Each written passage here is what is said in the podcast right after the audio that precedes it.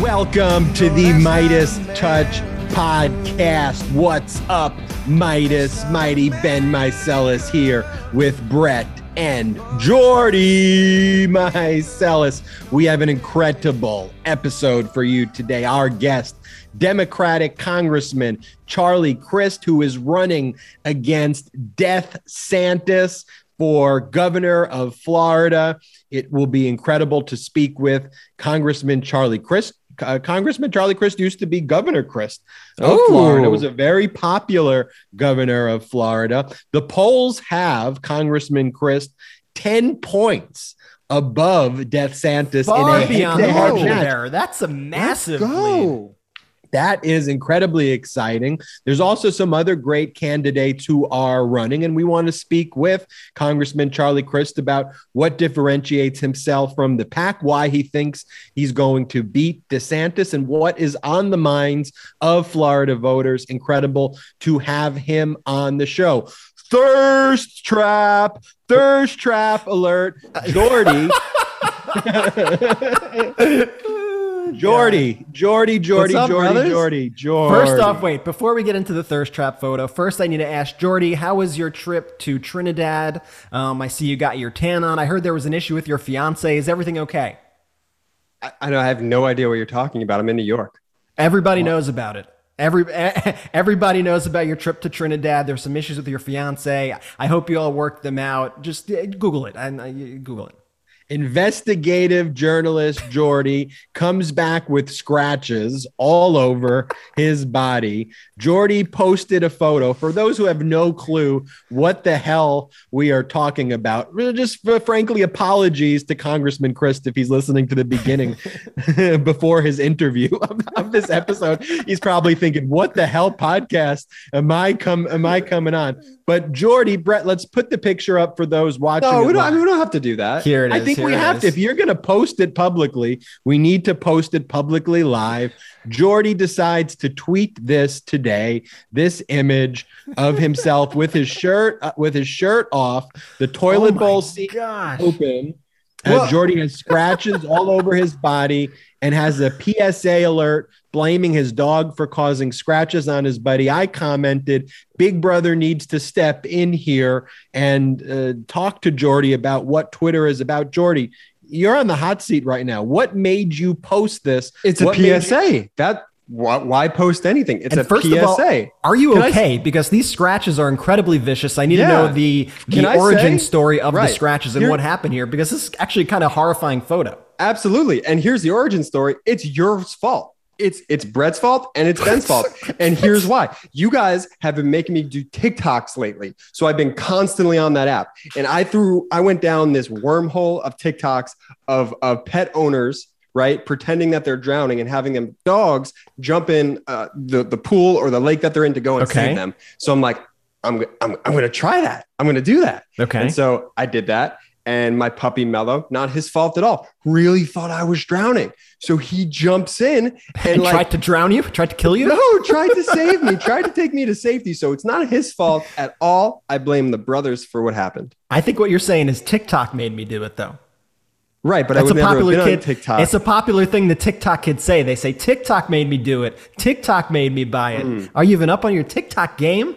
I'm trying to, but it leads to a lot of scratches apparently. So Are you okay? Siri, in all seriousness, are you Oh, you okay? need bandages. You need to go- you need to get that treated. No, no. Should he be there's at no, the hospital right There's now? no Like- time to go to the hospital. It's recording day. We're live with our viewers right now. I'm not going to the hospital.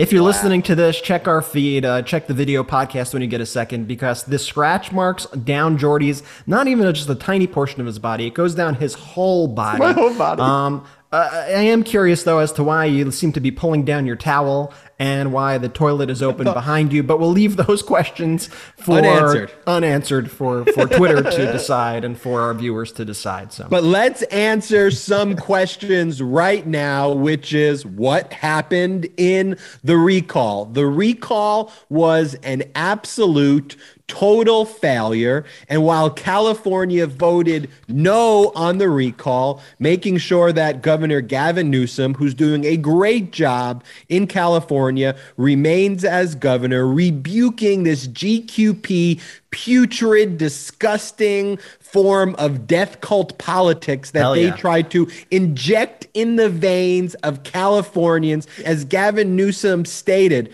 while tonight California voted no on the recall, it voted yes to science. It voted yes to women's rights. It voted yes to the rights of immigrants. It voted yes for the minimum wage. It voted yes for the environment. It voted yes for our future. Brett and Jordy, we are voting yes for the American people. That is what the Democratic Party, the only pro democracy party, major party in the United States, stands for. And that is a winning message and one in California. I agree. I think we just set up our entire strategy for winning elections going forward. I think we have a blueprint of what works. And Trumpism is losing.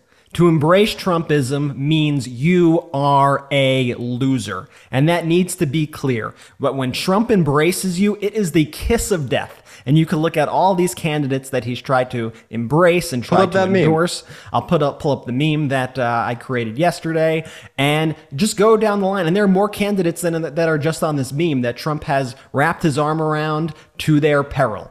And we need to understand that Democrats are the pro democracy party. I am so proud of my state of California for just totally rejecting the sham recall. I am so pissed off at the wasted 200, the estimates vary 215 million, 246 million, 300 million dollars that the Republican Party has wasted on this effort. But you know what the silver lining is, fellas?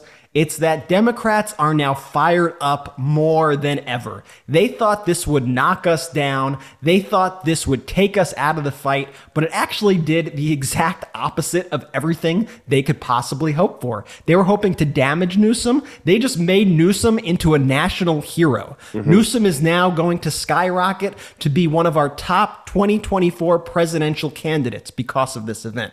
Mark my words. That's what they just did. They also fired up Democrats who have been going through a lot. We've had a lot of wins, we've had a lot of losses. This is a major win, and now Democrats are motivated and fired up, and we know that if we show up and go to the polls, that we will win. And now we have to take this effort to the next gubernatorial race in Virginia, which early voting starts tomorrow, and everybody needs to vote there. So this is a great, great, great platform from which we could build our pro democracy coalition and win not just in Virginia, but in all of 2022, which I am excited. Let's keep winning and let's keep Trumpism losing.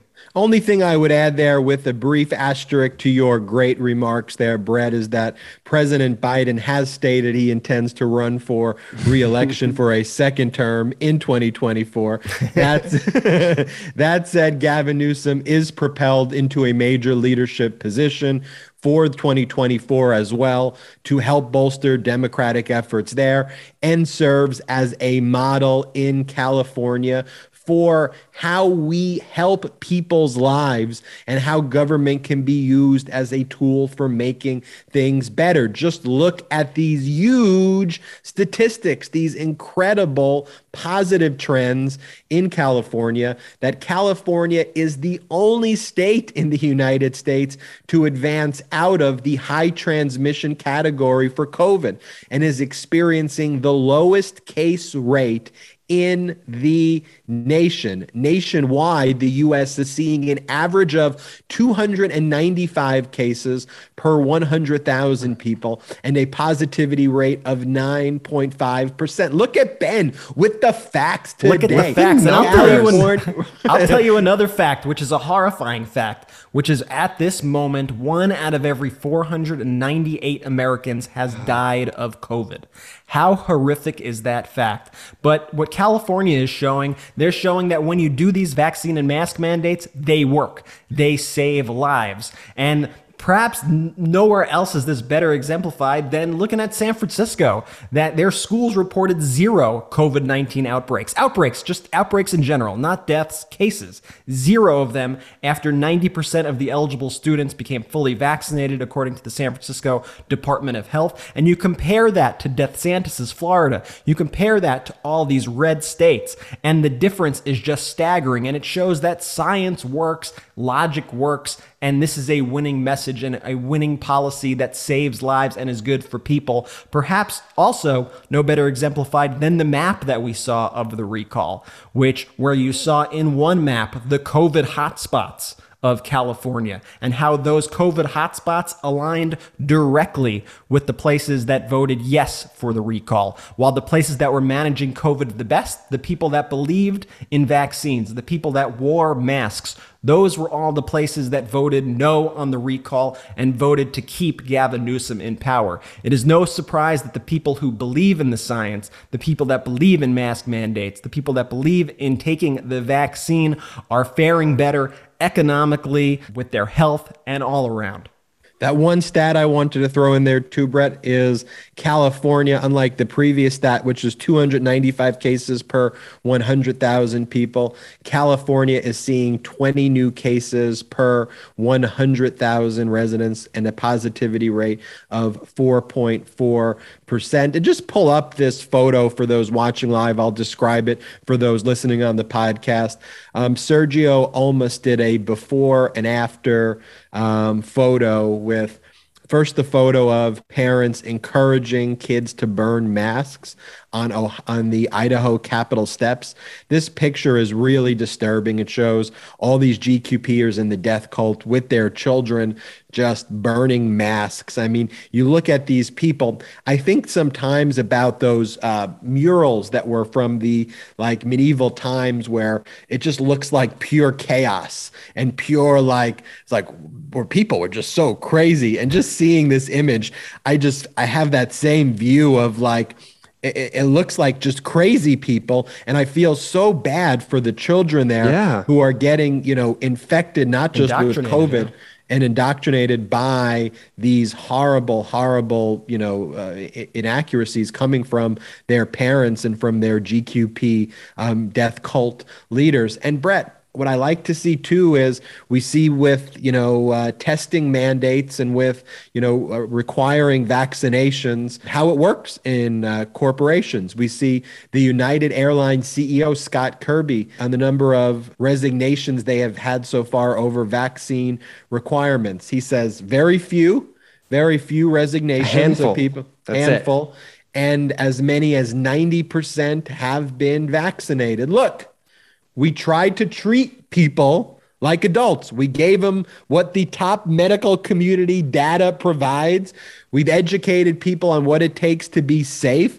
People want to go into their own Facebook disinfo echo chambers and listen to GQP death cult politicians spewing inaccuracies. And we have to have ways to make people healthy. And those are actually very, very good signs there. And by the way, Republicans, let me just say, you don't have to take United Airlines' word at it. You don't need to take our word for it. Fox News, yes, the Fox News is bragging about in leaked internal memos about their 90% vaccination rate amongst its workers. And they too are doing a testing mandate or requiring that their staff be vaccinated. And they are probably the biggest disinformation spreaders of COVID out there. They do not talk the walk. They are making their viewers sicker. They are killing their viewers while they are protecting themselves. So think about that. Fox News watchers. Think about why they would want to mandate the vaccine for their workers while telling you not to take it. You are being played. You have to understand that. You're being played. And Ben, just to finish your point too about Idaho and what's going on down there. So that photo, that video, also disturbing if we could play that same video of the kids burning the masks, uh, being cheered on by their parents, that was only a couple months ago. Now there's a tweet that came out today saying breaking all of Idaho is in hospital resource crisis, allowing rationed health care. Rationed health care. How it is so beyond frustrating. And honestly, it is just depressing. These are the death panels that Republicans warned you about under Obamacare, except they are true and in real life due to the actions of the death cult of the Republican Party. This is what is going on in these red states. When we tell people to get vaccinated, when we tell people to follow the science, it's not about control, it's about getting our country safe and moving again in all aspects with your health, with the economy, all across the board. I watched last night, guys. I don't know if you've seen this on Netflix. There is Vox Explained. They did an episode about pandemics that came out November 2019. I recommend you watch this. It is horrifying how accurately they predict the next pandemic, which was basically just about starting as they released this episode. And everything they said about it, from the way it would originate to the way it would spread to the speed at which we would be able to get vaccines due to this new vaccine technology using mRNA, all of it is in there. The only thing that they could not predict in this was the hesitancy of people to actually take the life saving vaccine when it was out. They did not understand that we would have a horrific party encouraging anti vax messaging and killing a lot of the population. That was not even considered. And it's just a sad indictment of what's going on in our politics right now. Brett, although I appreciate your your TV show recommendations, I mean, we're living through that right now. So I, I don't I don't feel the need to actually go and, and watch something about a pandemic. It's quite uh, prescient though to watch it. I mean, it's really, it's really, really incredible to watch because it's just uh, you have Bill Gates, you have all these other experts in there, and they lay out exactly what is going to happen and what needs to be done. Wow! And I also watched they had one on cults, which I thought coincided very well with that, and they talked about the Moonies in that mm-hmm. episode, which Trump just gave a speech to on 9 11. They talked about Jonestown. They talked about what makes a cult a cult. And when you watch this, you really, you really understand that Trumpism is a cult, that the Republican Party is a cult at this point, and they are leading their followers to slaughter. Jordy versus Brett intellectual boxing match y'all just watched right there. That was a very exhilarating, exciting intellectual boxing match. What was not an exciting boxing match, of course, was the Donald Trump hosted fiasco on 9/11 where Evander Holyfield who sounds fake. Everything you're everything you're saying just sounds like you're doing Mad Libs on on Triller. Yeah. yeah. Still on keep going.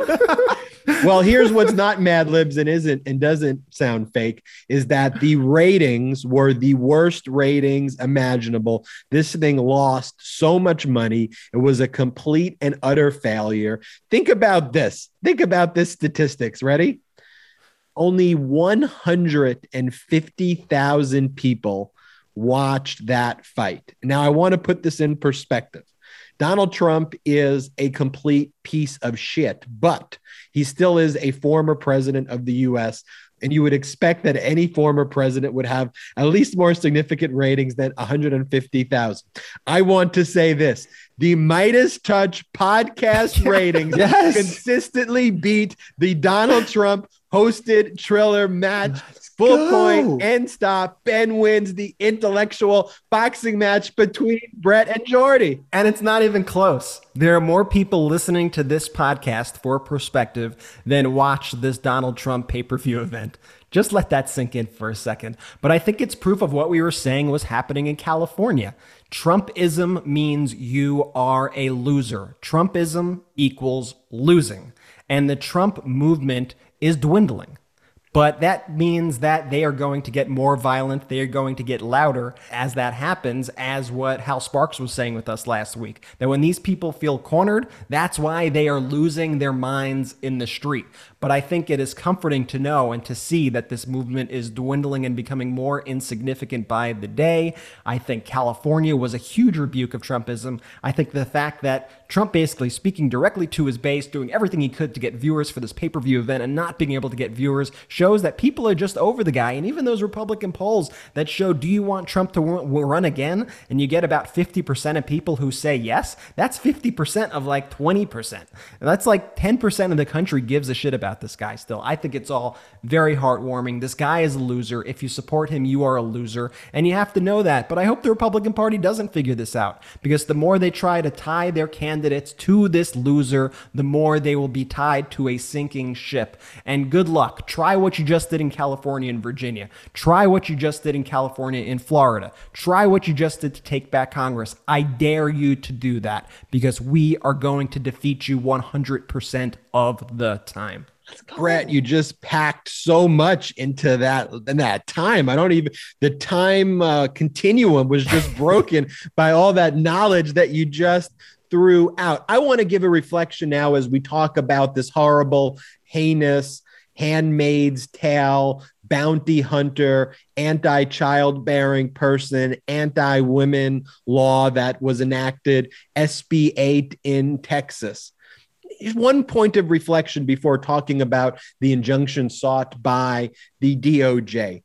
All of these crazy GQP wackos, the Ted Cruzes, the McConnells, and others, you don't really see them out there saying, "Look what we did in Texas. We did it." You don't hear them saying that. Fox News bit. didn't even mention it for like 48 hours after it happened. That was their issue. This is what you, this is what you've been fighting. Arguably for. their biggest issue, Ben. They've been fighting to destroy the lives of childbearing persons, to destroy the lives of women. They got this crazy law passed, and I don't see any of the major kind of mainstream GQPers talking about it. And let me tell you why. Going back to the California recall issues, what we vote yes for as a nation is women's rights are the rights of childbearing persons. That is what actually is popular in the United States of America, supporting human beings, supporting others. Those are issues that matter. That is why they are silent. And they know that these issues because what they're doing in Texas is completely unpopular. They know they'll lose elections from that. We just got to keep being motivated. Look at what happened in California when we speak to governor, when we speak to former governor and current Congress member Crist, we'll talk about how we could win Florida. We could win these states. We could win Virginia. We're going to win in 2022. Let's talk, though, briefly about what the DOJ did um, in Texas. They filed an emergency injunction um, seeking seeking to stop this horrible and heinous law. They had also filed the lawsuit seeking to declare that law unconstitutional. There was that weird Supreme Court uh, opinion that predated this injunction, where the Supreme Court basically said, We're not going to be dealing with these issues now. It's too complex for us to figure out this Texas law. So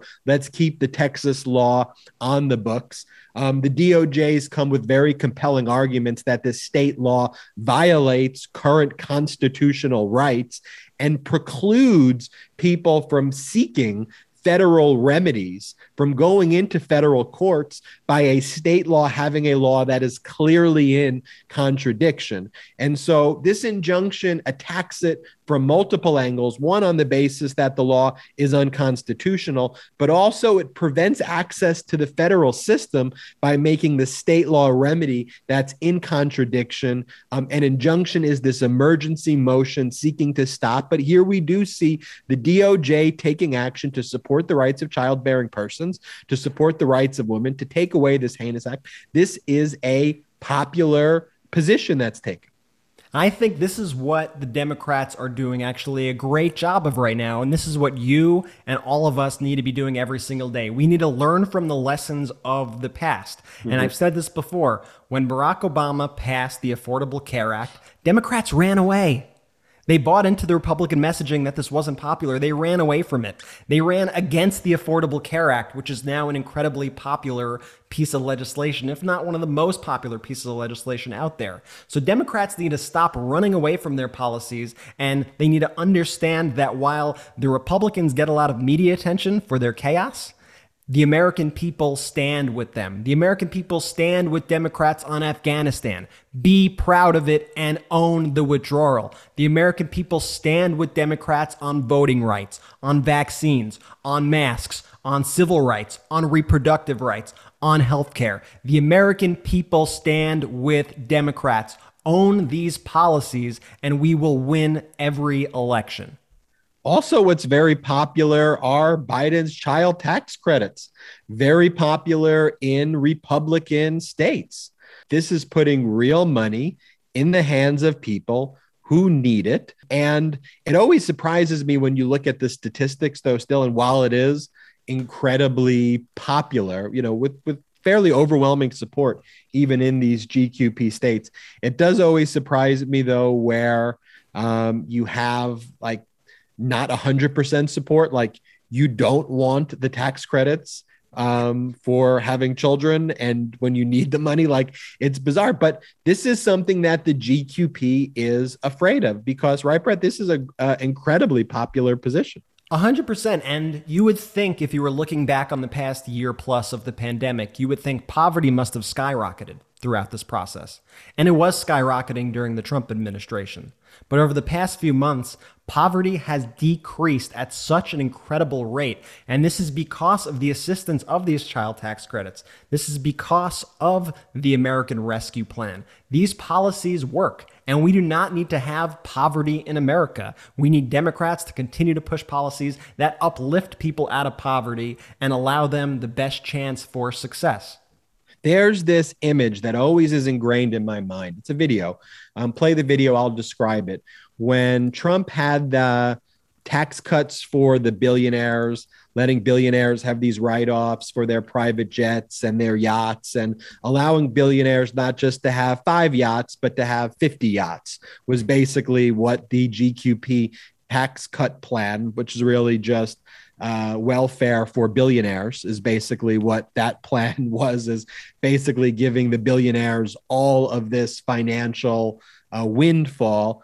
And when they were clapping first off it's pretty much all older white men in this video. And so the images all of them clapping. And what they were clapping for is that they did the bidding of the billionaire class. And look in the united states of america we should aspire to be millionaires or billionaires and live in nice homes, live in homes. We should aspire for the American dream. We should aspire for all of that. That's totally all good. But at some point, they're fighting for 50 jets instead of five jets. They're fighting for uh, 50 yachts instead of five yachts. And that image, oh, it just, you know, you could play that video as I'm, I'm talking about it right now. Um, so you, you can see it, but I think I described it well. But we need to be focused on the American people. I'm excited to have Congressman Charlie Crist talk about how he is fighting for Floridians. And before we do that, I, I really just want to give a shout out to Magic Spoon. Um, yes. Um, Magic Spoon, eh, I, I pretty much eat Magic Spoon every day now. I yeah no it's it's honestly my go-to because it's I'm literally easy... eating Magic Spoon right now.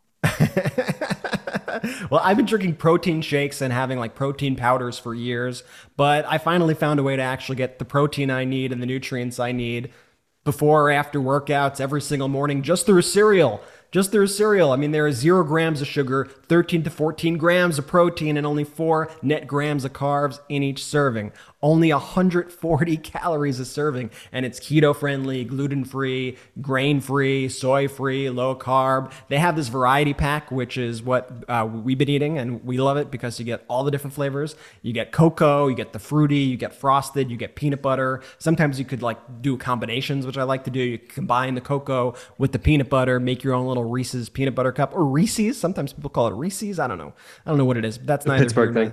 That is, is that a Pittsburgh thing? Yes. That's, that's neither here nor there. But you can mix it. It tastes exactly like a peanut butter cup, and it tastes exactly like the cereals from your childhood. But it's super nutritious. It's delicious, super healthy cereal that actually brings joy to my mornings and afternoons. And I hope it does the same for you. What you should do right now is go to magicspoon.com/meidas and grab a variety pack and try it today. Be sure to use our promo code Meidas. That's M E I D A S at checkout, and you'll save five dollars off your first order. And Magic Spoon is so confident in their product. And I'm so confident in Magic Spoon's product because I genuinely love, love, love this cereal that they will back it with a 100% happiness guarantee. So if you don't like it for any reason, and trust me, you're going to like it, it's absolutely incredible, then they will refund your money. No questions asked at all. So remember, get your next bowl of guilt-free delicious cereal at magicspoon.com slash Meidas. That's M-E-I-D-A-S. And use the code Meidas at checkout to get $5 off. Once again, M-E-I-D-A-S. Thank you so much, Magic Spoon, for sponsoring this episode. And right after this, I'm gonna have another bowl, guys. Don't judge. Let's love it. Well, don't have a bowl yet because we're bringing in Democratic Congressman Charlie Crist, representing Florida's 13th congressional district since 2017. Congressman Crist is the former governor of Florida from 2007 through 2011, and in May announced his candidacy for the Democratic nomination to run against Governor Ron DeSantis, who we call on this podcast DeathSantis. Congressman, welcome to the MeidasTouch podcast. Hey guys, it's great to be with you. Thank you so much for having me today. Oh, it's so great to have you. And Congressman, so Governor DeSantis has pursued what basically amounts to, not basically is, a pro COVID agenda. He prevents school districts, local government, private businesses, and others from implementing common sense strategies to fight this pandemic. And he promotes disinfo about the virus in front of the Florida SEAL. Do you think Governor DeSantis should be held personally and, and even criminally accountable for what he's doing to Floridians. Well, it certainly seems like it's criminal. You know, I used to be Attorney General of Florida. First, first and foremost, let me thank you guys. I really appreciate being with you, Ben and Jordy and Brett. Uh, what you guys do is great work, and and God bless you for doing it.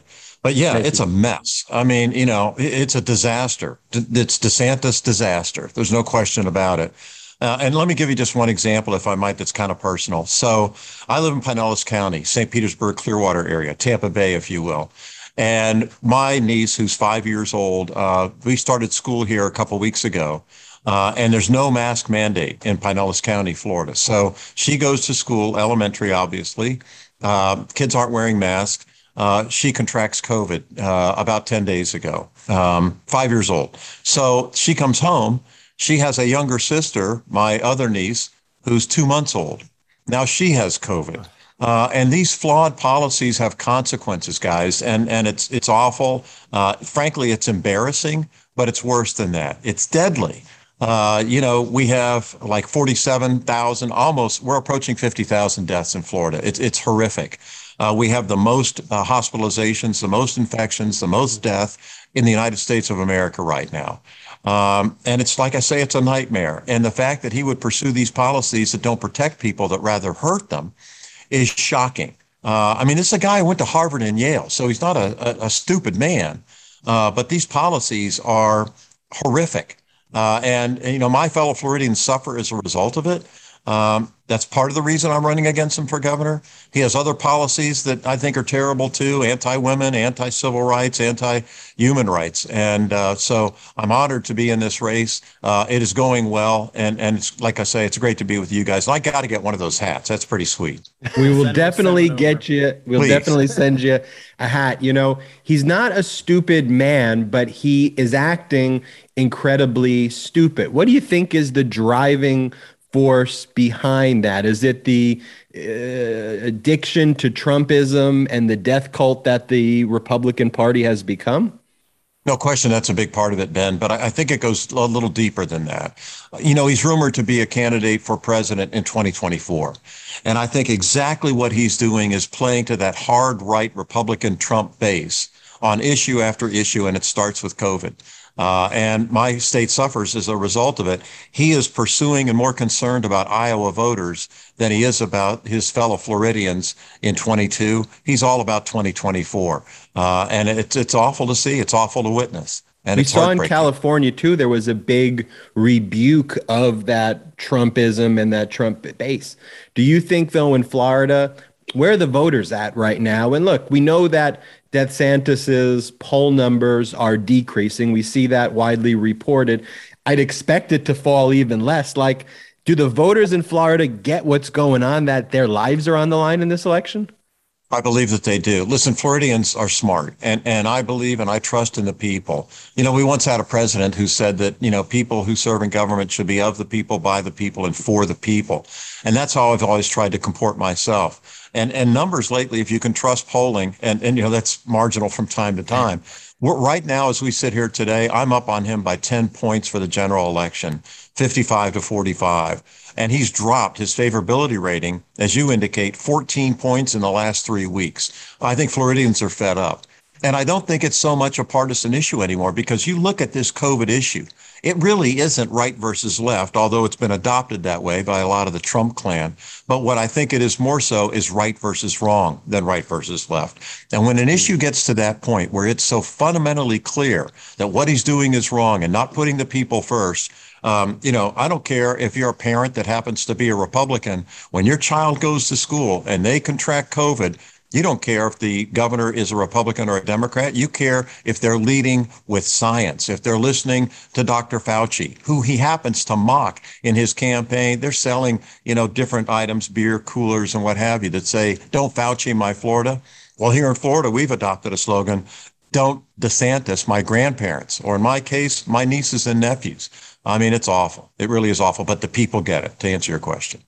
Know, there are some also other great candidates who are running for the Democratic nomination. How do you think that you differentiate yourself and you think that you're the person who can beat DeSantis?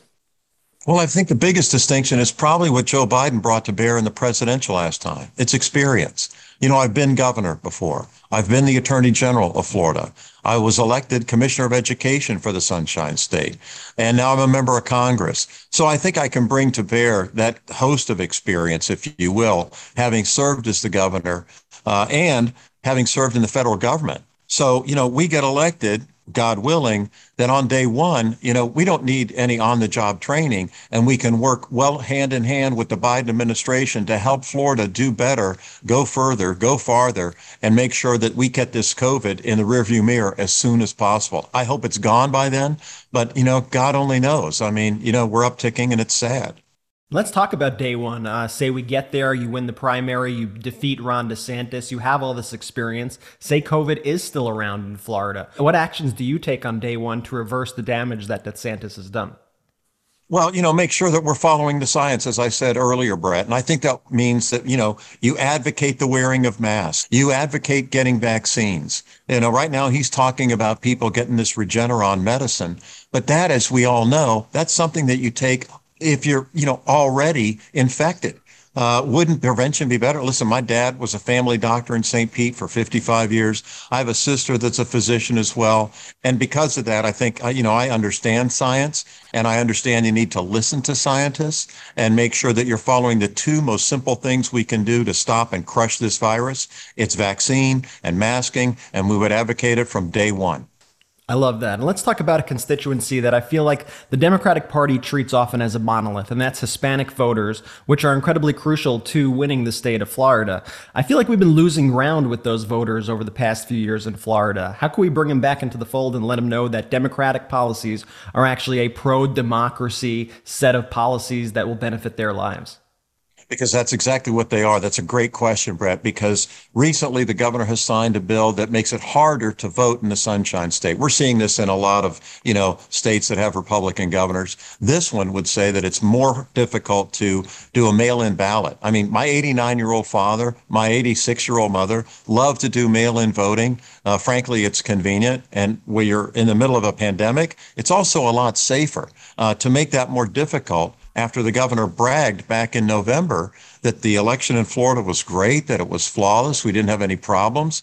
And then they go into session and they try to address a problem that doesn't exist to suppress the vote. So we know exactly what they're doing. They're trying to make it harder for Hispanics, for African Americans to vote because drop boxes under this bill would not show up in minority sections and communities of our state. That's bad for Hispanics. It's bad for, for black and brown people. It's just bad for democracy as a whole. Mm-hmm. Absolutely. And going back to DeSantis now, now, I've done some research and I've heard people behind Ron DeSantis's back within his own administration have been calling him wrong DeSantis. Now, have you heard no about question. this? Have you oh, heard? I sure have heard about yeah. it. Yeah. Why do you and, think? Why do you think they're calling him that? because he's wrong on every issue. Um, you know, clearly on COVID, he's wrong. You know, women's rights, he's wrong because he doesn't support a woman's right to choose. You know, Texas has just adopted this horrible law, you know, about after six weeks, you don't have the right to make that decision for yourself if you're a woman about your own health care. Florida and the governor are already talking about in January bringing that into our session and having that be passed to restrict women's rights even that much more. Voting rights, we already talked about. He's wrong on that. Women's rights, he talked about. He's wrong on that. COVID, we already talked about. He's wrong on that. He is wrong, DeSantis. You just put a W in front of the R, put a G after the N, and it's wrong, DeSantis. He's dead wrong.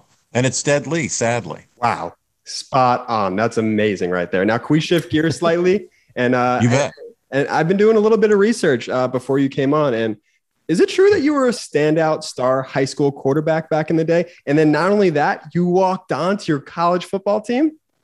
Uh, that's true. And now I was a first string quarterback in high school. I don't know if standout star applies necessarily. I try to be humble. But yeah, I walked on at Wake Forest and uh, made the team, played there wow. two years. But uh, you know, I missed Florida so much. I transferred down to Florida State and finished undergrad there. there you go. But yeah, I did play. I did, did play. You, do you see Loved overlap it. with uh, like the leadership mentality and the gritty mentality between politics and and, and sport?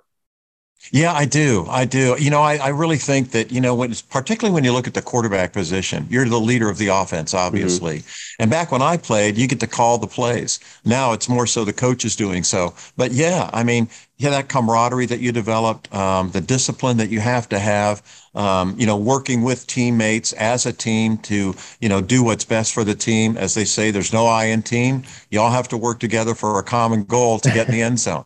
And uh, I think that I think I've learned more from having played football than majoring in government and going to law school. It really taught me a lot, no doubt. Now, I don't think the brothers knew I was going to ask so many football related questions today, but while we're on the topic of football, I have you have ask, the former governor on, Jordy. I, I, I run, the, the have, running have for governor and you're going football? This is important. This is important. It's all right. All right, let's see it. So Tom Brady, he's in Tampa Bay. Are you are you are you a Tom Brady fan now? Now that he's in Tampa, big fan. Actually, I've been a big fan of his, probably because I played quarterback. And watching a guy like that play the position the way he does is remarkable. Uh, met him recently, frankly, uh, at the White House.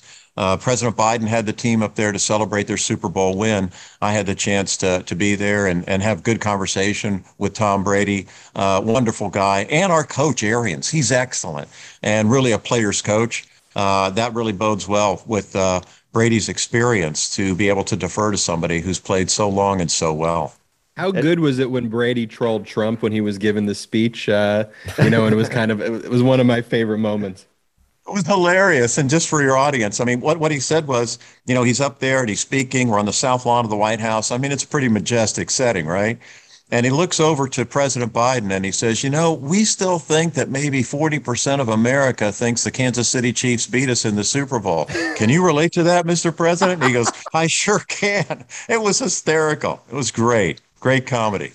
The current Republican Party, do, do they even, in your view, support democracy anymore? I mean, is there even a way to speak with them. I mean, there used to be some level of collegiality. I mean, in 2014, you famously wrote about how the Republican Party was taken over by right wing extremism, and, and you were early money on that in 2014. Did you think it was going to get this extreme?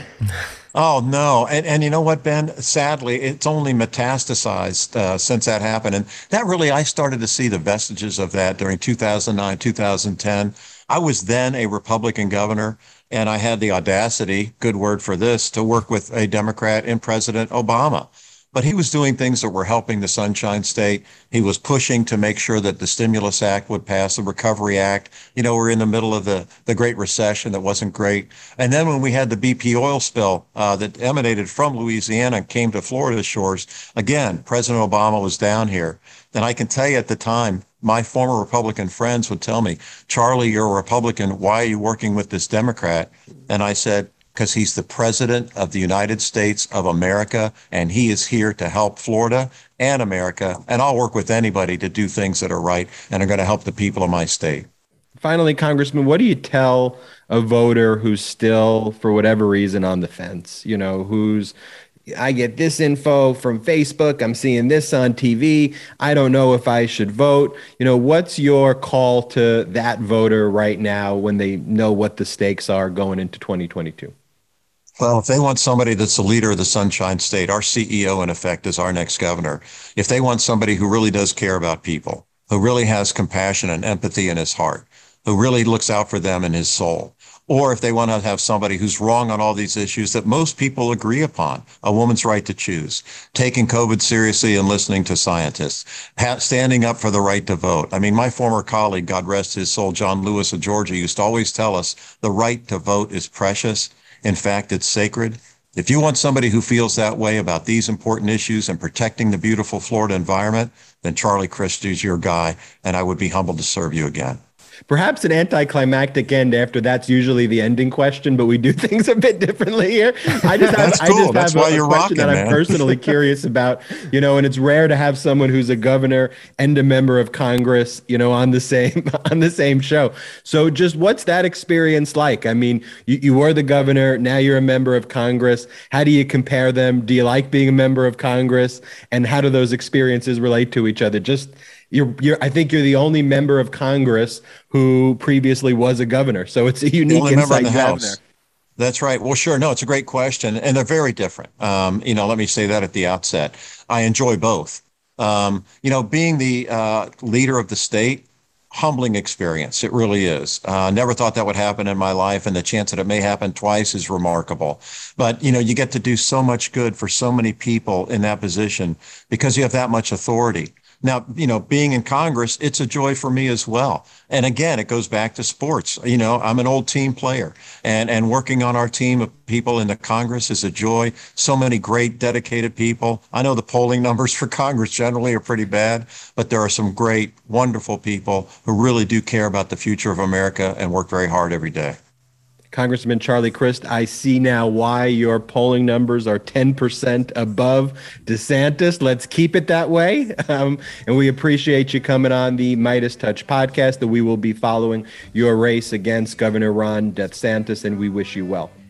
Thank you very much, guys. It's great to be with you. Uh, keep up the great work. Appreciate it. Thank you. The Meidas we'll be Touch. Right back. We'll be right back after these messages. No,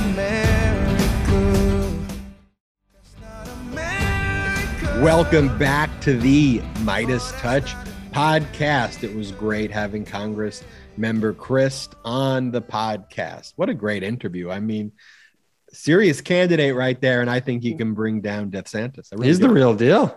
I think we have some incredible candidates running for Florida. And I think that everybody needs to realize that Florida is extremely winnable. I also hope you take a listen to on our Zoomed In podcast, our podcast by Gen Z, but for everybody. They just interviewed one of the other candidates running to take on DeathSantis, Nikki Fried. Take a listen to that interview as well. I think between Nikki Fried and Charlie Crist, we have two incredible candidates. Charlie, I thought his platform is incredible. I am loving his poll numbers against DeathSantis, which are so they're they're incredible, far above the margin of error.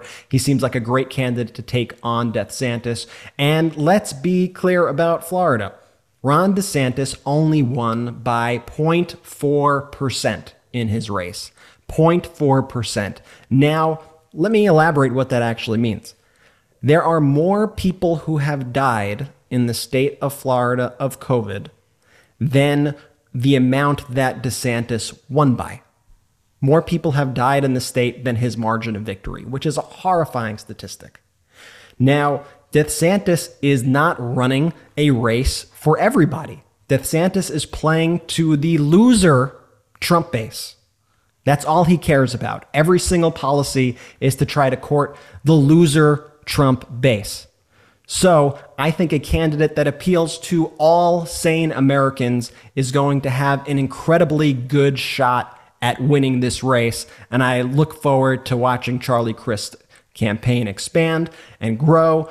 And I think we really got a great shot at it, you guys. And we need to stay motivated, keep registering voters on the ground, and we need to Fauci, Florida. How about that? We need to do what we did in California to Virginia to Florida. And we need to have a democratic, both small d and big D America. What I love so much about what Charlie Crist had said, other than the football tangent that we had went on, which I could have kept talking to him about football for another 20 minutes. But anyway, was what he would do day one in office. Having someone with that experience, having someone who's actually been governor before, there's look, there's obviously going to be learning curves for other candidates, and I'm sure other people in the Democratic Party would do a great job. But just the way Charlie held himself, I feel so confident that day one he's in office, we're going to get everything under control down there. I'm really liking uh switching gears for a second. I'm really liking this Joint Chiefs Chairman, General Mark Milley. He's really impressed me over the past few years. Um, obviously, there was the lapse in judgment by going out in Lafayette Square with Yep. Trump during the protest, and he Big lapse. and he apologized for it. He admitted that it was a horrible decision to do that, that he was being used by Trump. I think he was placed as the chairman of the Joint Chiefs in a particularly horrible position by the commander in chief, who was a horrible and is a horrible human being, but big mistake there. But since then, he's come out really defending the values of America Mhm. really defending our democracy. And we learn more and more about some of the steps that he was taking behind the scenes to really try to save the country and the world during the maniac, manic, craziest days um, when Trump had lost, when he thought, and lots of military leaders thought, that Trump may use a nuclear bomb, that Trump may start World War III. And this wasn't a hypothetical scenario. They were very, very, very concerned. In the new book, Peril by Bob Woodward, Bob Woodward always getting some great Wild, scoops. right? I mean, historically, just getting scoop after scoop after scoop.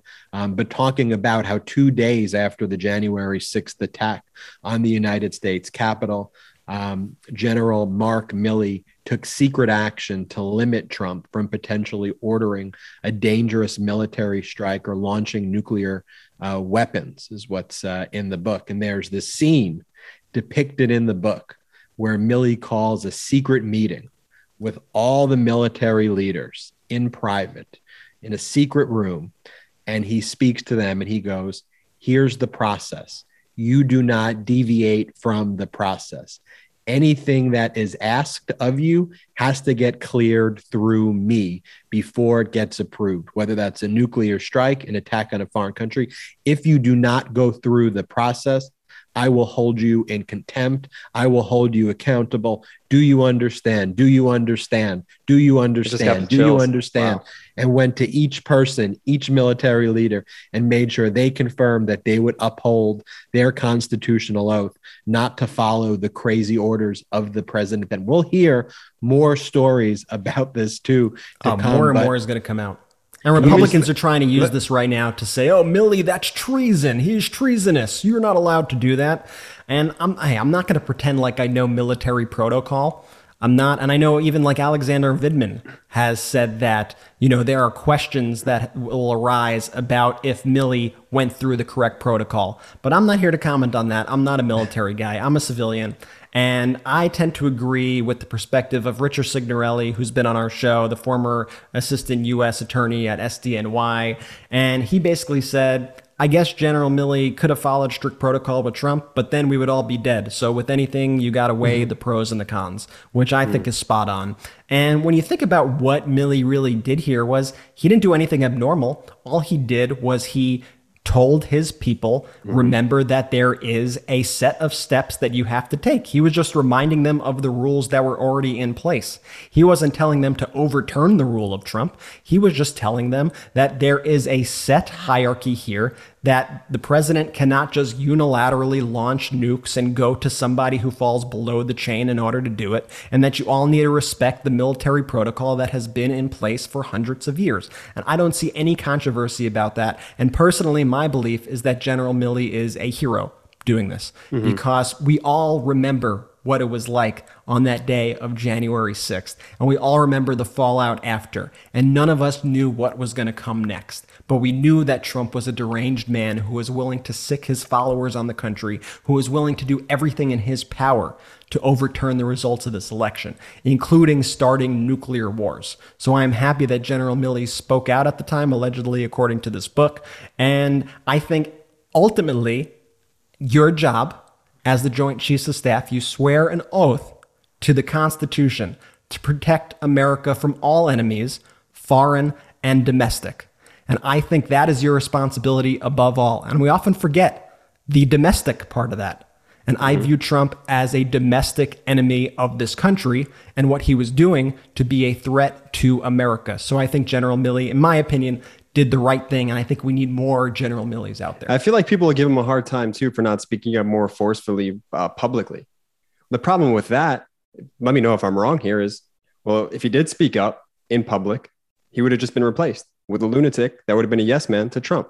Jordy, we've seen this story so many times, right? About the person who works in the administration or works in the military, who writes an op ed, who writes a book, whatever it is. And guess what, though? They're then out of power. Mm-hmm. And they get replaced, like you said, with somebody who's even crazier. So it's really hard to say. Right. You know, I think you want to have the courage to speak out, but I do understand the desire to say, hey, I am the one thing stopping nuclear war. Exactly. So maybe I should keep this internally right now in these last couple weeks of this mm. presidency and do everything I can to save America and sound the alarms according to how I think it is best per, you know, military protocol and everything else that's going on. I'll give you another analysis there, Jordy, a psychiatric or psychological overlay. When dealing with narcissistic personalities, one way you provoke a narcissist is by trying to stop the narcissist. And when you hmm. say no, they say yes. When you say yes, they say no. And so, actually, speaking out publicly to prevent a narcissist from doing something actually encourages the narcissist to actually do those things. It's interesting in that same book, Peril, um, former Speaker of the House, Paul Ryan, it's reported in this book, was doing extensive research on how to deal with Trump. And so he researched narcissistic mental disorders just to determine if he could interact with Trump or how to interact with Trump. But apparently, after doing this research, Paul Ryan simply decided to quit. You know, I'm, I don't want to do this anymore. Well, that, well that's that's that's his mo, right? Because he was Speaker of the House, and he actually was at least a little bit an anti-Trump voice. And instead of taking on Trumpism head on, he quit. He quit. And so I think that links up with you know what could General Milley have done? Should he have quit, or should he have taken it you know head on? And he decided to take it head on. There's also the story that comes from you know all this new reporting about how Pence was investigating whether he could actually overturn the election results, and he reached out to former Vice President Dan Quayle to determine if there was any loophole in the Constitution that would allow him to not certify the election results, which is completely frightening. And Dan Quayle didn't know how to spell potato, and there's a whole whatever. Remember when Dan- that was the biggest controversy in American politics? The guy couldn't spell potato. He misspelled. That was a major story that like can, I, tanked can, I, him. can, I, can I just be honest? With, I, I have a really hard time spelling potato. Like I, I don't think I could spell it right now. If you guys, Well, told Jordy, you're not it. vice president of the United yeah, States. you're not, you're not, you're not, just- you're not vice. I need- I feel like I needed. I feel like I needed to get that off my chest. Jordy, there's no e. There's no e at the end. That's all you got to know. There's no e. It's not potato like Hmm. on your feet. And that was the mistake that Dan Quayle made in spelling potato. And that was like the Should biggest just do, scandal should we just do Sesame Street now for Jordy? Ready? spelling contest. P O T A T O. How do you say it? Potato. It's the That O was and the our- A placement. That's what. That's what really trips me. that was that was our Sesame Street injection into There's range. the There's range on this into podcast, these Meidas though. There's Touch range. podcast. Want to give another update on the podcast in addition to the fact that Jordy doesn't know how to spell potato is we had E. Jean Carroll on the show uh, Mhm. uh, recently, um, and E. Jean Carroll talked about her upcoming court appearances. We know that there was the issue, of course, with Donald Trump substituting the DOJ in his place in the case. Um, we talked through how the current DOJ maintained that position, but it is interesting here.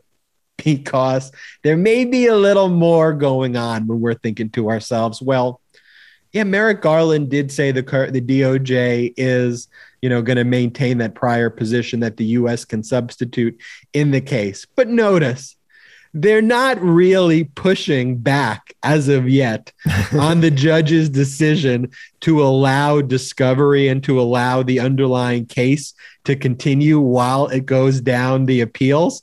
And so part of it may be, well, yeah, we're going to support this concept of uh, executive privilege and circumstances just because we're the DOJ, and that's literally what the job of the DOJ is to do, is to support the claims of executive privilege. But you know what? Rather than try to like stop that from happening, and Judge Kaplan, uh, in a recent order, a very quick, short order, basically said, um, "Yeah, I understand that the DOJ substituted in. I'm denying without prejudice, meaning that the DOJ." The current DOJ would be the ones that have to file the would have to file the you know to stay the appeal. And let's just follow and see what Merrick Garland does and what the DOJ does. Can Trump fire the DOJ in this suit, or is it just against the United States? So, like, well, no, either Trump will have to pursue it on his own. He could fire his own lawyers, but he decided that the representation is going to be the DOJ in his place. Oh, so they may say, hey, you know what?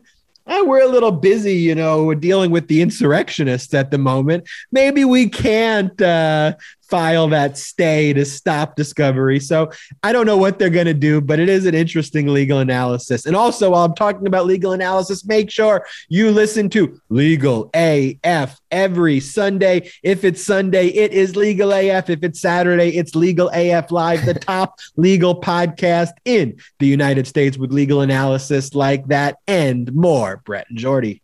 And before we end the show, I just want to highlight some things that Democrats are doing for the people. I think we have such incredible energy right now on the Democratic side. Energy. And energy. As Jordy calls it, Big D energy. Mr. Jordy, we have to keep getting guests like Congressmember Crist on the show. So you I posted said, Jordy, these- you can't call it Big D energy. I'm sorry. Why not? you can't do Why that. Why not? You're making it. You're making it weird. You're making it. Okay, in the interest of Big D energy, have you guys heard about the Freedom to Vote Act? This is a compromise bill and would be a huge Compromise! rights if passed. this is a bill compromised with Amy Klobuchar, Joe Manchin, and several of the Democratic colleagues in the Senate. It is a stellar election protection compromise bill. It safeguards both the right to vote and the integrity of future federal elections. So this combines important protections from the For the People Act and from Raphael Warnock's Preventing Election Subversion Act. So Senator Manchin obviously has been the sticking point in this legislation. He is this is his bill, so that's a good start. He is has this mythical idea that he's going to be able to wrangle 10 Republican votes. We all know how this movie ends. So let me tell you how it ends. They're not going to accept it, Joe Manchin. You could try all you want. They have already said that they do not care that it's a compromise bill. They are going to go against Democrats at all costs. But maybe this will be the thing. And maybe I'm being way too hopeful here. But maybe after he realizes that he can't get the 10, even when he came to the table to compromise, maybe that'll push him over. to to carve out the filibuster for for this. Yeah, I think I think that is sort of the strategy. I think he wants to make a good faith effort, but he needs to realize he is not dealing with people who are acting in good faith. President Barack Obama has expressed his support of this bill, which is always a vote of confidence in my eyes. And then we got the Democrats pushing this Build Back Better $3.5 trillion reconciliation package, which, by the way, I think is poor branding for what this bill is, because let's not call it the $3.5 trillion reconciliation package. This bill is fully paid for. It will cost net zero dollars because it taxes the wealthy and large corporations to pay for the bill while giving the middle class one of the biggest tax cuts in history. And Ben, you were talking about that moment of all the white male uh, GOP Congress people applauding, giving their tax break to the wealthy so they could buy more yachts and, and jets. Well, guess what? This bill is the polar opposite of that. The Republicans blew a hole in our deficit with that bill. This bill is fully paid for. And even if it's not fully paid for, but it is, Guess what? The defense budget over the same period of time would be well over $7 trillion, more than double the cost of this bill. And this bill is giving the middle class tax cuts, it's lowering the cost of childcare, higher education, prescription drugs, healthcare, housing. This is a bill that is long overdue for Americans, and I can't emphasize this enough. It is fully paid for.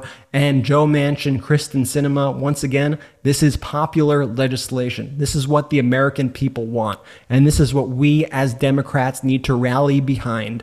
Because while Republicans are going down the rabbit hole of their death cult and are just doing everything possible to kill people and to help the wealthy, this is policies that actually help working people and that people will notice when they go to the polls this year in 2022 and beyond. In conclusion, we are winning.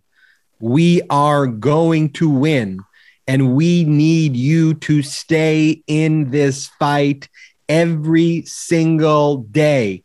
Do what you can on any scale you can do it just because me, Brett, and Jordy created the movement, the fact that you're listening to it, the fact that you are a part of this means that you are part of something that could make a difference. Go out, try to register voters, speak with your friends, tell them about all the news that you're learning.